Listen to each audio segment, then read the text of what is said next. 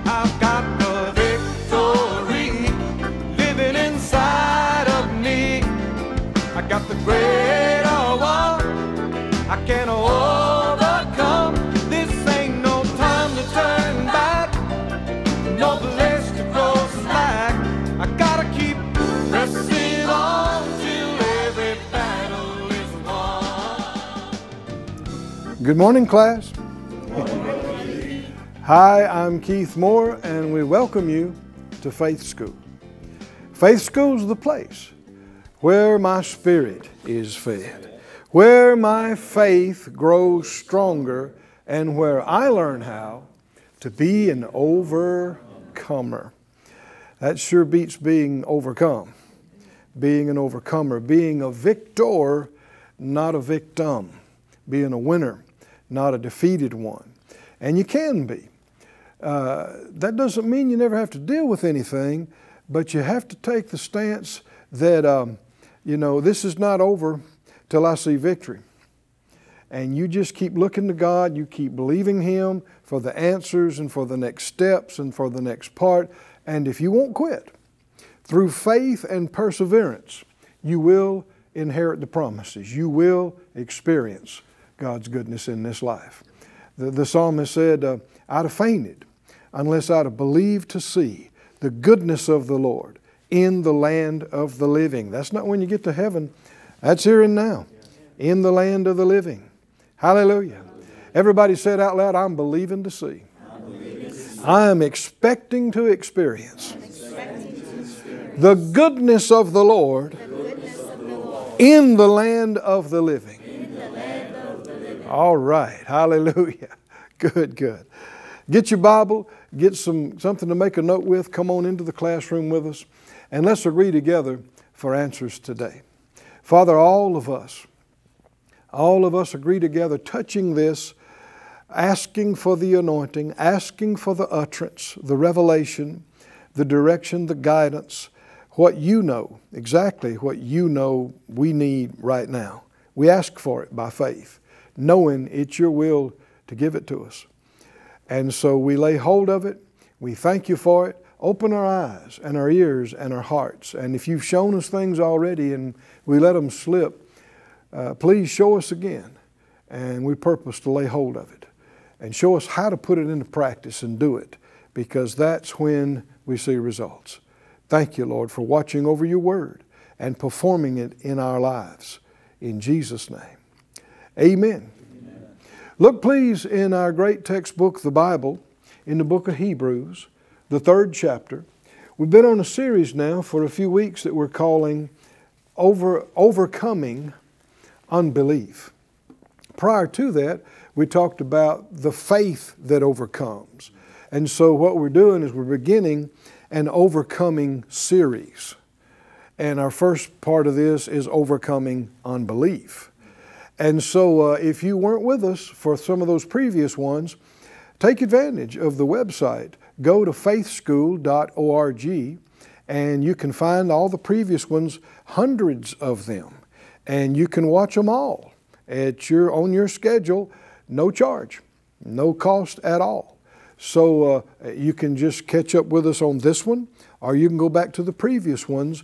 And the great thing about uh, about this kind of thing well, you know, we start off the class by saying, uh, My spirit is getting fed and my faith is growing stronger. Uh, that's what is happening. If you will, if you won't resist it, if you'll receive it, that's what will happen. And uh, it's kind of like have you ever taken a, a, glass that had maybe some milk or some juice in it and it had a little bit left, you know, or half left in the bottom? You set it down in the sink and you turn the faucet on and water starts coming into the, the glass. Well, when it comes into the glass, if you just leave, leave it and let it flow, well, initially there's a mixture of milk and, uh, and water. But then as it flows, what happens? There's less and less juice and more and more water until it's just all the juice is gone and all it is is water and it's overflowing. Well, the Word of God, the anointed Word of God, it has that effect on your spirit. That as you listen to it and you let it come into you, Well, it starts displacing fear and unbelief and confusion.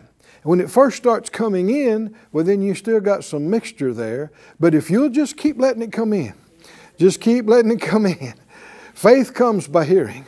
Hallelujah. And here, you just keep letting it come. After a while, it'll push all the fear out and all the unbelief and all the, the grief and, and all the confusion and all that junk until there's nothing left but, but peace and joy. Hallelujah. And faith and a confident expectation of seeing God's will and word brought to pass in your life. Hallelujah. And all for no charge. what a deal. Somebody say, What a deal, what a deal. And, and when I say that is God paid the price. Jesus paid the price.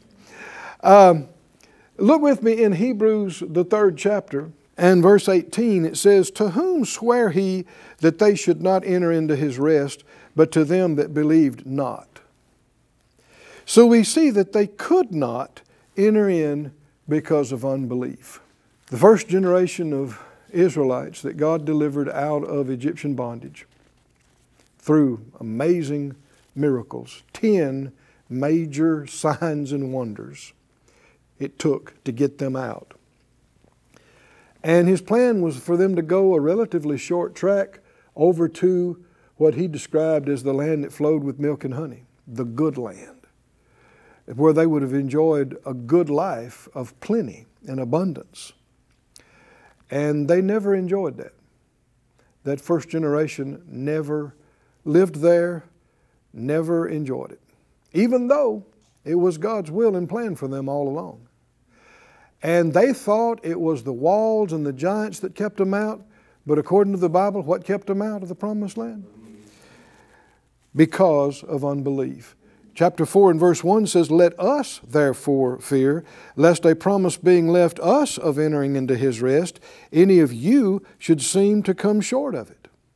So he's saying, that this applies to us and that we need to be on our guard that the same thing that happened to them doesn't happen to us.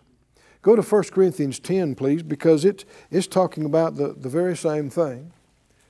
1 Corinthians 10 and verse 1. He said, Moreover, brethren, I would not that you should be ignorant how all our fathers were under the cloud and all passed through the sea and were all baptized to Moses in the cloud and the sea, did all eat the same spiritual food, they all drank the same spiritual drink, drink, for they drank of that spiritual rock that followed them, and that rock was Christ.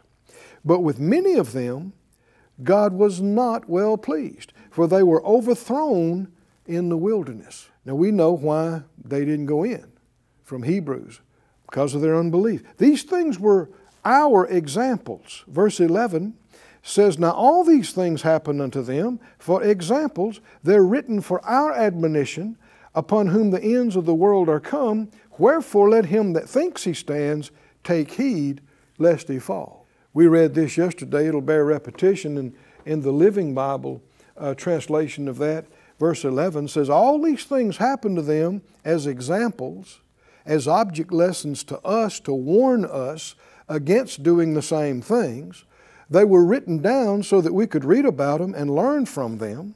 Verse 12 says, So be careful. If you're thinking, oh, I would never do behave like that, let this be a warning to you. So these things are warnings, cautionary examples. There's examples in the Bible of what to do. Everything Jesus said and did is what to do in Matthew, Mark, Luke, and John. But then also, there are numerous examples of what not to do. And so, we're going to take these one by one. In Numbers 14, uh, when they got to the place where their unbelief actually shut the door on them, kept them out of the promised land, by that time they had already failed 10 major tests of their faith.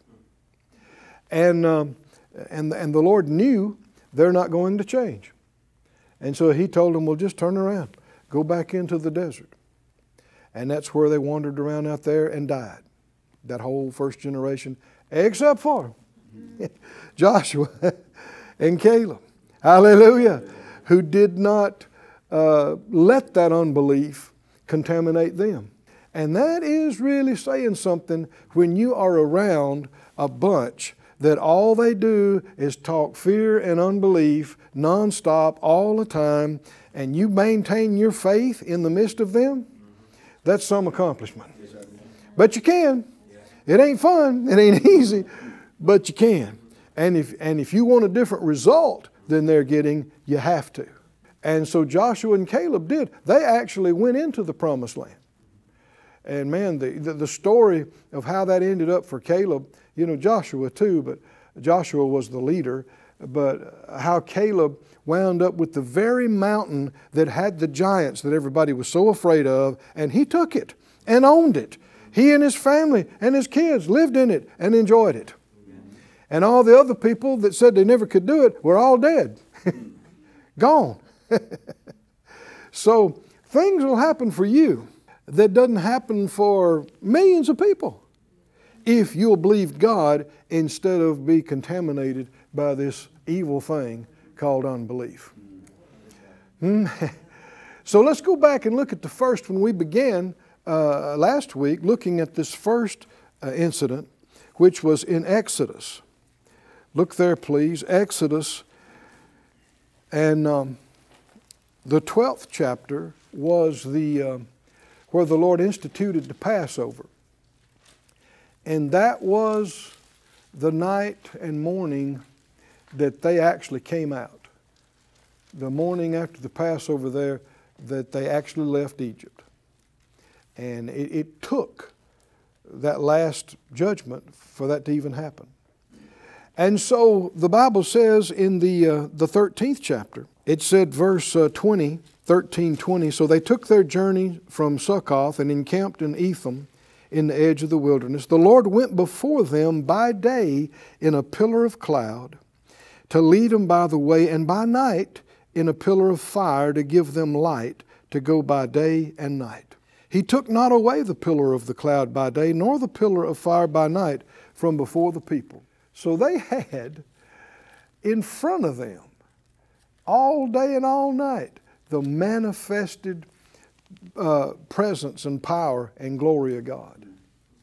And this was, this was unmistakable. I mean, everybody that came by could see it. This wasn't a spiritual vision. This was the, in, in the daytime, there was this pillar uh, uh of cloud, glory cloud that ascended, I don't know how high, because you'd had to been able to see it. There were two million people there. They'd had to been able to see it well from every direction and distance.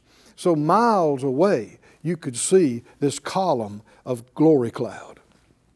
At night, you could see the fire burning in it.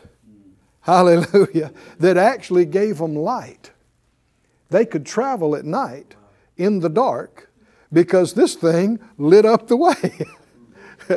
the glory of God.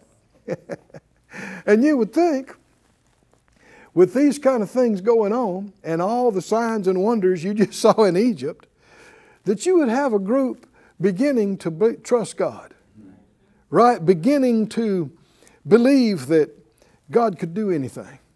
That if He said it, He could, he could make it happen. But that just wasn't the case.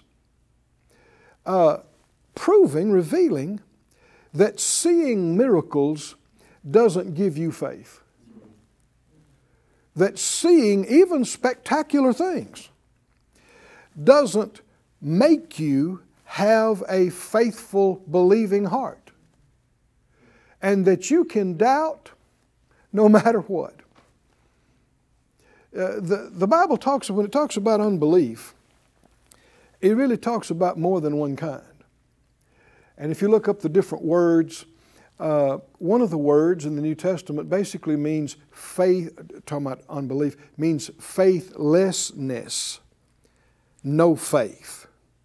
And that can be simply because of ignorance, because you don't know. You never heard, you don't know, so you, you, then you don't have faith.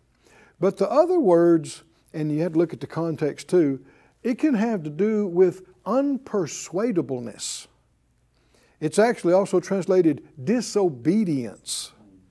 And what it is, it's not just not believing because you don't know, but you do know and you do see, but you can't be convinced.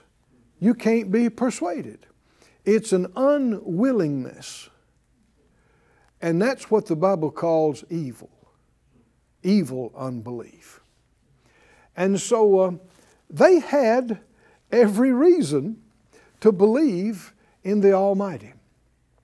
But every time they were pressed and every time something wasn't working out just instantly right, or there was some kind of need or some kind of danger, they'd, they'd just go right back into panic and disrespect and unbelief. Now, we're not here to judge them or anybody else that, that does this. Because if we put the spotlight real close on us, have we ever gone the wrong way? You know, did we ever lose it, start crying, feeling sorry for ourselves, blaming other people, whatever, when we could have trusted God, stood up, had faith? Have we ever procrastinated and didn't listen instead of obeying and acting? Well, see, that's the same thing. And so we're not here to, to judge other people, dead or living. What are, we, what are we endeavoring to do? We want to see what unbelief looks like. We want to hear what it sounds like. We want to see how it acts and how it reacts and responds. Why? We are getting rid of this stuff in our life. Can you say amen? amen. We're on a crusade to stamp out, rid our life, our mind, our mouth, our heart of any of this evil stuff. Why? Well, it displeases God, and there's a lot of reasons why it does. And then also, it robs you. It robs you of God's good things, of God's best. I don't want to be robbed. I said, I don't want to be robbed. You don't want to be robbed? By the grace of God, we won't be. But it won't be because we just are lazy and don't care and don't even look and try. It'll be because we do what the Bible tells us to do take heed. When the Bible says take heed, watch, what does that mean? Take it seriously and take it personally. Don't act like it applies to everybody else except you. Don't act like it's no big deal. It is a big deal. It, it affects me personally. Could I do the same things they did? Yeah, could you? Yes. And so, by the grace of God, uh, He'll help us. We, we won't. In the 13th chapter, keep reading, they had this, this pillar of cloud leading them in the daytime, this pillar of fire at night. And the Lord spoke to them, said, Speak to the children, 14.2, that they turn and encamp over uh, at, at the sea. And, and Pharaoh will say, they're, they're entangled in the land. The wilderness has shut them in, and I'll harden Pharaoh's heart. He will follow after them. I'll be honored upon Pharaoh and upon all his host, that the Egyptians may know that I am the Lord. And they did so. Now, he's, he's already told them what's going to happen. What's going to happen? He says, Pharaoh is going to decide to come get you. And uh, uh, so, so we already know nothing's going to take God uh, by surprise. It's not going to catch him off guard. He, he knows what's going to happen, and he's already planned to get glory out of this thing. Well, that doesn't sound like all of us getting killed. That wouldn't, that wouldn't be glorifying God. So we can expect what? More of what we've been seeing in Egypt. Is that right? How, how God is demonstrating His power over all of their gods, all of their blasphemy, all of their junk. He did it one, two, three, four, five, six, seven, eight, nine, ten times. Why wouldn't this be number 11? Right? Everything tells you that's what to believe, that's what to expect. But that's not what happened. That is not what they did. Verse 5 It was told the king of Egypt, the people fled. His heart and the heart of his servants was turned against the people. They said, Why have we done this, that we have let Israel go from serving us? Somebody's going to have to go to work now. And he made ready his chariot and took his people with him. He took 600 chosen chariots and all the chariots of Egypt and captains over every one of them. And the Lord hardened the heart of Pharaoh, king of Egypt. He pursued after the children of Israel, and the children of Israel went out with a high hand. But the Egyptians pursued after them all the horses and chariots of Pharaoh and his horsemen and his army and overtook them encamping by the sea. So, this is a massive group. There's two million or so Israelites with all their livestock. You wouldn't be able to see the, the, the back of them from the front.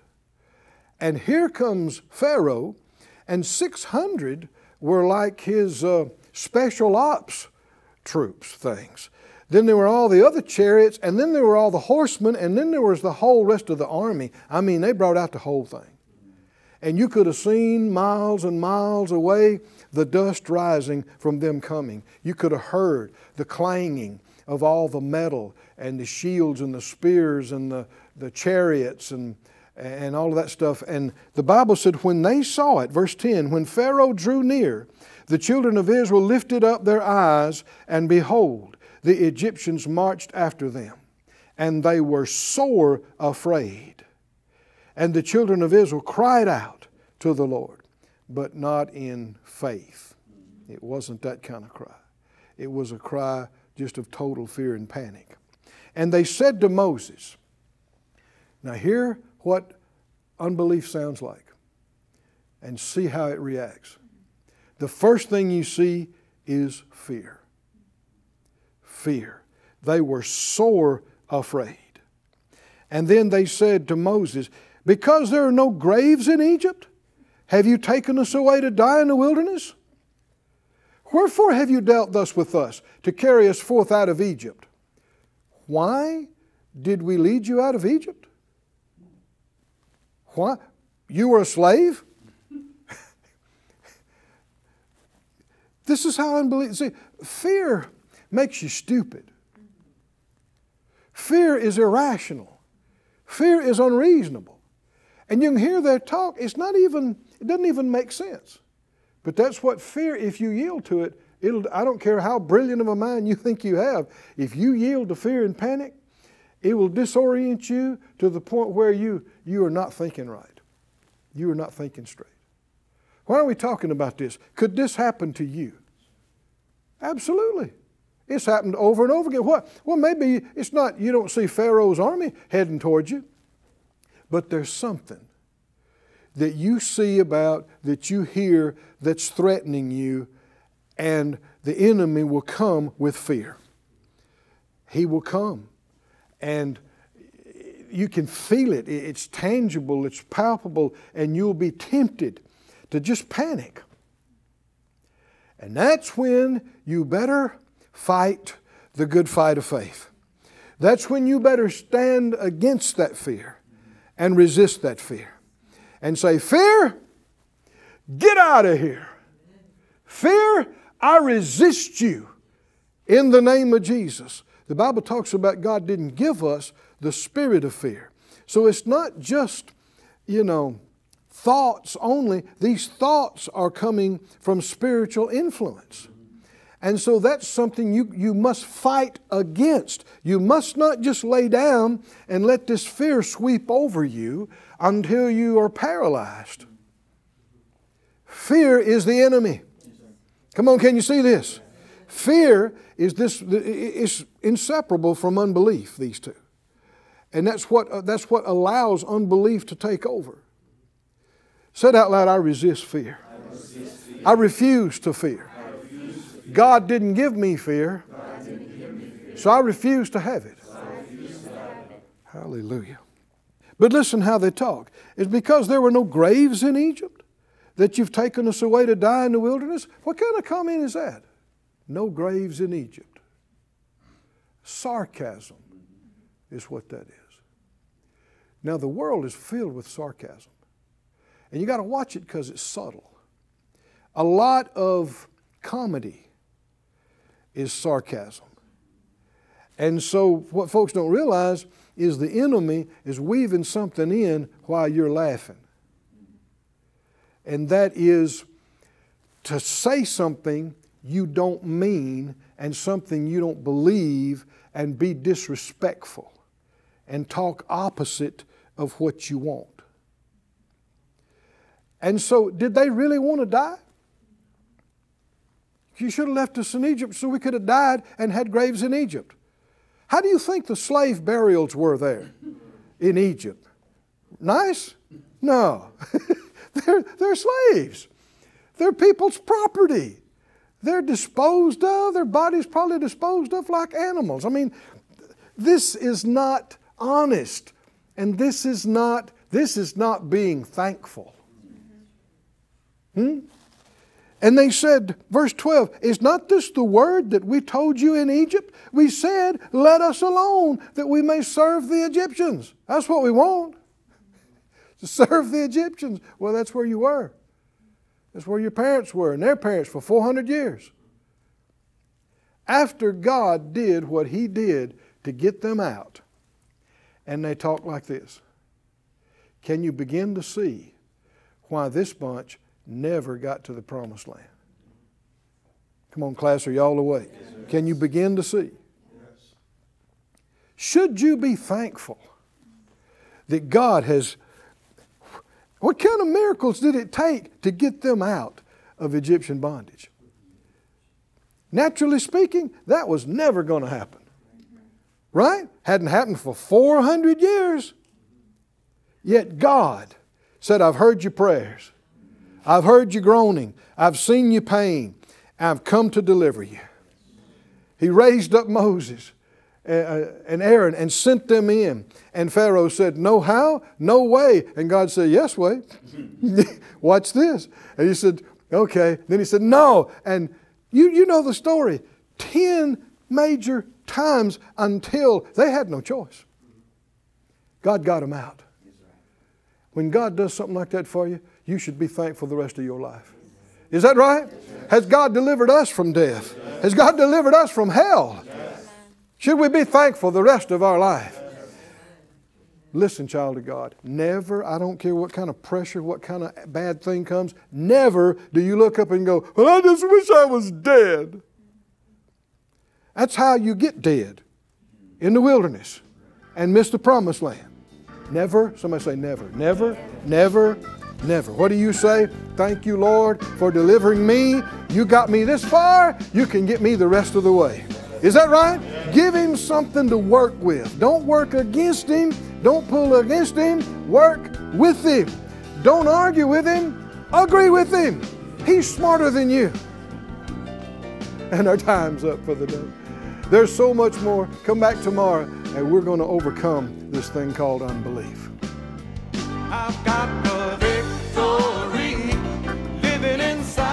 Thank you for joining us at Faith School. Class is dismissed for today, but you can watch this and other episodes of Faith School free of charge at faithschool.org. For more information, visit our website or call us at 941 702 7390